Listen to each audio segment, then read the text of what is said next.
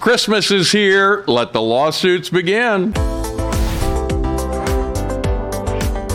I'm Stuart Shepard, and this is First Liberty Live. Merry Christmas to you. First Liberty is a nonprofit legal organization that exclusively does religious cases, religious freedom, First Amendment cases. That's all we do. That's our sole focus. And our clients never get a bill. And the only way we can do that is through the faithful support of people like you who want to see these kind of results in the real world. So if that matters to you, uh, please consider clicking on the big red Give button up at the top of the page. I've got Kelly Shackelford here. He is President, CEO, and Chief Counsel here at First Liberty Institute. Hi, Kelly. Hi, Stuart. I want to go back in time a bit and talk about the Christmas cases that First Liberty has done over the years, and also talk about the context of those, why legally each one of these matters. It all started 20 years ago with something that got to be known as the candy cane case. Tell us about it.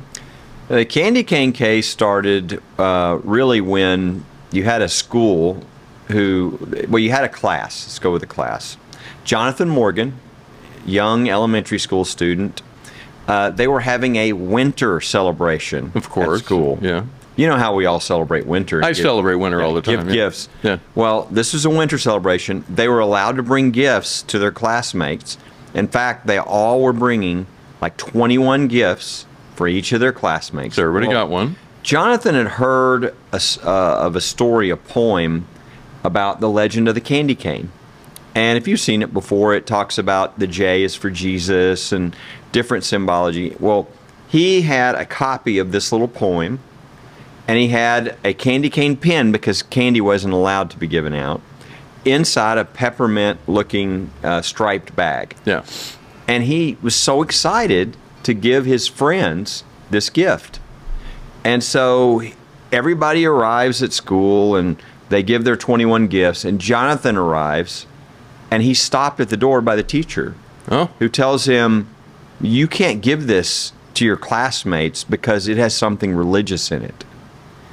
And I'm not an attorney, but I know that's wrong. well, you know, it took a long time to get to the bottom of that. Yeah. And but what happened is Jonathan was just, I mean, really uh, disappointed. And mortified. Yeah, I mean, and yeah. he he'd done something wrong, right? Well, that was you know the start of the lawsuit, where you know first we went to the school, we said, hey, th- this is religious discrimination. Uh, and by the way, and we were talking to the reporters when this first happened. It was unbelievable. We looked at their policy.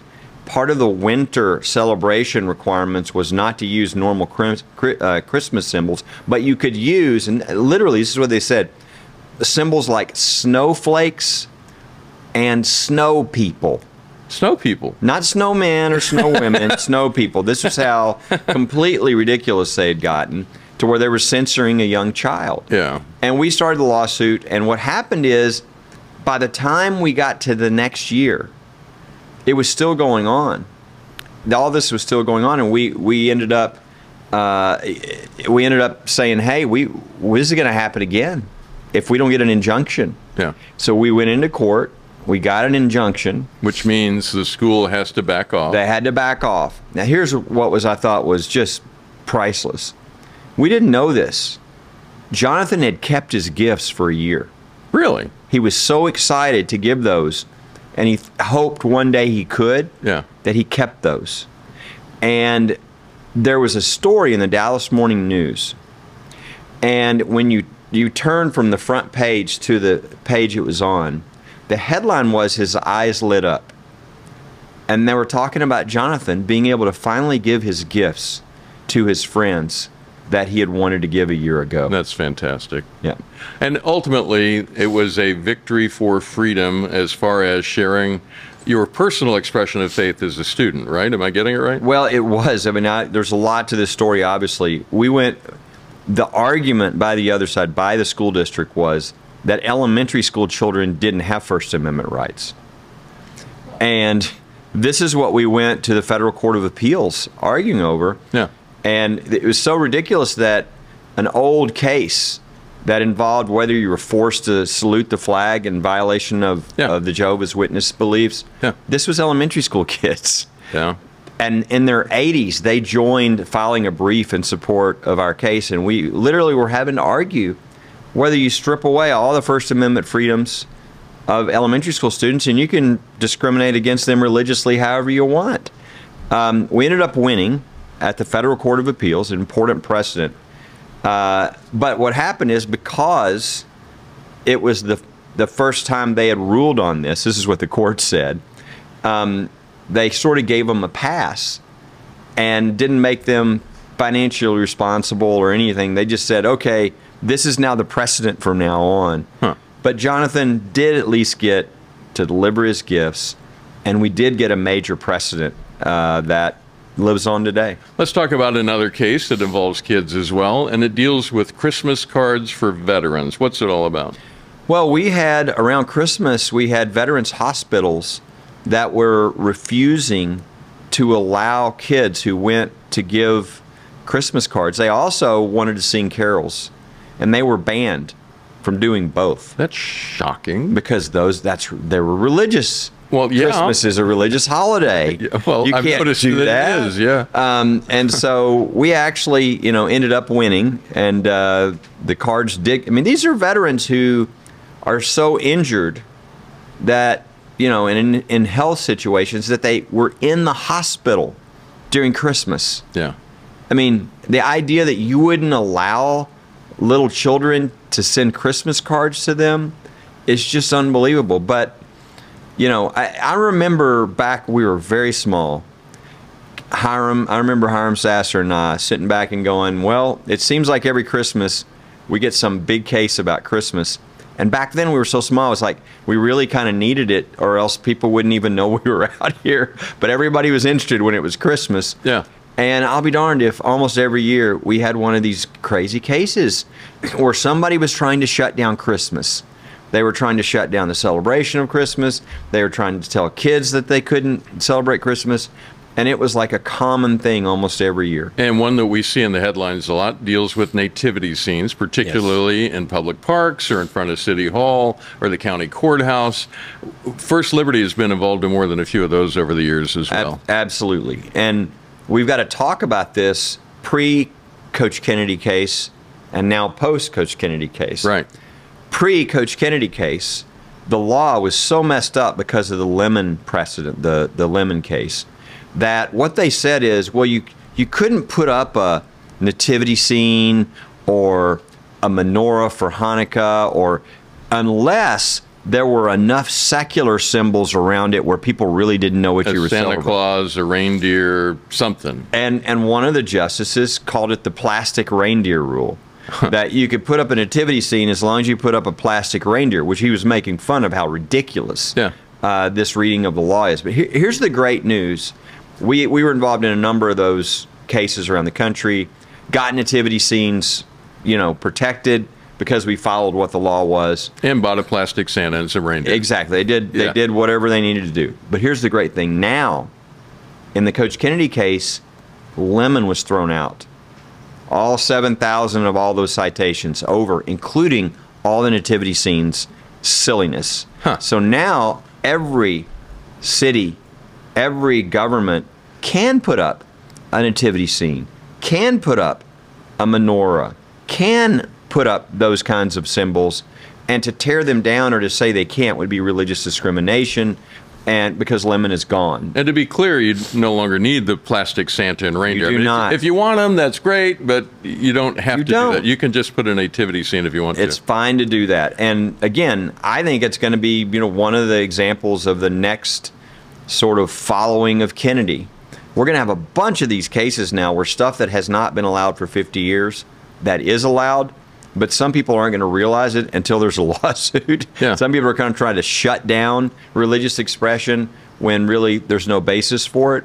And so I, I think there's going to be nativity scenes around the country this year and menorahs and religious symbols. And uh, I have a feeling some of those might result in some lawsuits, but we'll win those lawsuits because the Coach Kennedy case was real clear. Lemon is dead. And that was the basis for all these attacks. People are going to ask a follow up question. They're going to say, okay, so, but what do I need to know? What do I need to file? What do I need to do in order to put the community nativity scene back where it was? What's the answer? I mean, you just need to ask the, the government entity, hey, you ought to put up a, a Christmas celebration, a nativity scene. You ought to put up a menorah. You ought, you know, what you just need to tell them. People need to ask. The community needs to ask. Hey, why aren't we celebrating Christmas? But there's nothing you need to file. There's nothing you need to look up. That's Nope. just the law now, right? It is, yeah. They can, if they want, it, it helps them. They can go to Restoring Faith in America, our website on that. Yeah. RFIA, Restoring Faith in America.org, and it lays out the change in the law, the Supreme Court decisions, the nativity scenes, and, and other many examples of people that people can now do in their own community. So they can go there if they need it or to show it to somebody. But the reality is, you can do it. it, the Supreme Court's ruled on all this, and it's a different day. It's just people have been trained for 50 years. Oh no, you can't celebrate Christmas. Oh no, you can't celebrate, you know, Hanukkah or any other uh, religious holiday. No, yes, you can. Yes, you can. Yeah. I, a story in recent times, just in the last 12 months even, that's very encouraging to me is what happened in San Diego with Awaken Church. Tell us that story. Well, um, Awaken, there's a there's a beautiful amphitheater in San Diego, the the Rady Shell. Yep. And this uh, is open for rental. And this Awaken Church had seven campuses, and they're like, we need a place bigger than any one of our campuses so we can have a big Christmas program. And it's a big program. It is. Yeah. And so they reached out to to the Rady It has fireworks. Oh, it's awesome. and uh, and so they they reached out and they went through a long negotiation just to kind of nail down all the details. And they said, "Great." And then all of a sudden at the end they said, "Wait, wait, you're a church?" And they said, "Yeah, we're a church." Duh. Oh, we we can't rent to churches. Well, why not? Well, we don't have any policies on re- renting to religious groups. Now, Well, apparently they do. well, yeah, which is no. Yeah. Uh, and uh, but what I love about Jurgen, uh, the the pastor, is his father was in East Germany um, under communism, Yeah. and was actually arrested a number of times because he was a freedom person. And so Jurgen had been raised, and he was like, "This isn't right," and he reached out to us. And we said, no, it's not right. This violates California law in addition to federal law. And so we sent a letter and to the to the uh, city and said, hey, you can either voluntarily comply or we can have a federal judge help you. and they decided voluntarily. And so I get this this text message at like I don't know one in the morning, and it's Jurgen, and he says, I, I hope you're not up reading this, but I just had to send this. He said, we just had two Christmas programs. He said 7,000 packed each time. Wow. He said so many people came to faith that we literally couldn't count them. And then he thanked us and First Liberty for helping him. Well, here's a great follow up to that. Yeah. That was last year. They had two performances. This year, they're having seven performances. Wow. But it's an example of the kind of religious discrimination and the try to, oh, you can't have Christmas, you can't do all that. It's an example of something we run into almost every year. I think a lot of this is because of the Lemon case. I'm hoping that this is going to begin to stop as we educate people that things are different now. It is very different now, and it's so important for people to, to not just know that, but to act based on that, to actually do the things that we're free to do. Yes, and I mean, I tell you, the craziest stuff we used to get. They used to have programs at school called "Celebrating Christmas Around the World," I played a shepherd. Thank and, you. and they would do everywhere around the world and how they celebrated. yeah. And but they wouldn't do anything for Chris, for for Christians. Well- well- it was, and when we would ask them, we would say, "Why are you doing how Muslims celebrate, how everybody else?" And they said, "Oh, well, we can do all that. We just can't do Christians." that makes no sense. and, and so we would have to come in and go, no, you can't do that. So I, I really think so. That a lot of the stuff they were doing was already a violation of the law, like the the Awaken Church. Yeah. I mean, that was already. But I think that the line has been moved to where all these things that were violations, like not having a plastic reindeer, that's over. And so I think you're going to see less mistakes. I hope. But it, it this is why we've really stressed in restoring faith in America that it's really important for everybody in their own community to bring these things back. If the cross was taken down, put it back up. If the Ten Commandments was put in a closet, pull it back out. Right? If there was no prayer at the school board, add it back in. Yeah.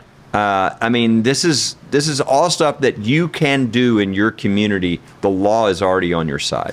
Let's talk about this uh, to wrap this up from a, the larger legal perspective. Why do these cases matter? You've been hitting on that some. And, and legally, what do we need to know? Help us understand what's legal and what's not. You, you've hit it some, but I just want you to summarize it, wrap it up for us. Well, this is important because this is all part of attempting to create what uh, la- a past commentator said the naked public square, where religion is, is sort of pushed out of society. You can have your religious freedom in your church, in your synagogue, but don't you bring it out in public where it influences. yeah, the freedom to worship is the way I've heard that said. And- I'm like, no, no, no, no, that's not what the first. That's not what it says. And so this attack on Christmas is is baseless, and uh, and so but it it causes people to be fearful. It causes people to censor themselves. It really shuts down. I, I think because of the change in the cases we've just won, restoring faith in America it, it could really change our whole country. I mean, when people start doing things, other people see that they're doing things, and it starts to really replicate around the country. We're already seeing this with with students praying after football games, coaches praying after football games. We're seeing huge gatherings after the football games because of what started with Coach Kennedy, one person. Yeah. Um, and I think it's the same with, with Christmas and uh, just people beginning to realize. So it's really important. The law is really clear. There is a free exercise clause which protects every American's right to freely exercise their religion without the government getting involved. There is an establishment clause which the founders passed because we didn't want the, the national government to establish a national church Like the Church of England, that which is we would have to support. Yeah. Right. And so what what the Establishment Clause is really about is if the is the government setting up a religion and trying to coerce you to be a part of it. That is really not an issue these days. Yeah. The church the church of anything wouldn't work. Denominations would fight each other, right? I mean, that's not going to happen in the United States. Yeah. So absent we don't want the government coercing anybody absent that really this is just religious freedom and openness and expression the founders wanted the fullest religious expression that would be allowed for their citizens Very good. Kelly, thank you so much. I appreciate the work you've been doing for so long. It's been a, a joy to work alongside you. I just appreciate what you do. well thank you and merry christmas to everybody Thank you. And it is so vitally important for people who want to express their faith, who want to have the free exercise of religion, to have advocates who will walk alongside them uh, when the challenges come, because there will be challenges out there. And that's what First Liberty does. If you'd like to see America's religious heritage and our free, expe- uh, free exercise of faith protected, well, that's what we do. If that matters to you as much as it does to us, we invite you to join with us by clicking on the big red Give button at the top of the page. First Liberty is fighting for what matters most.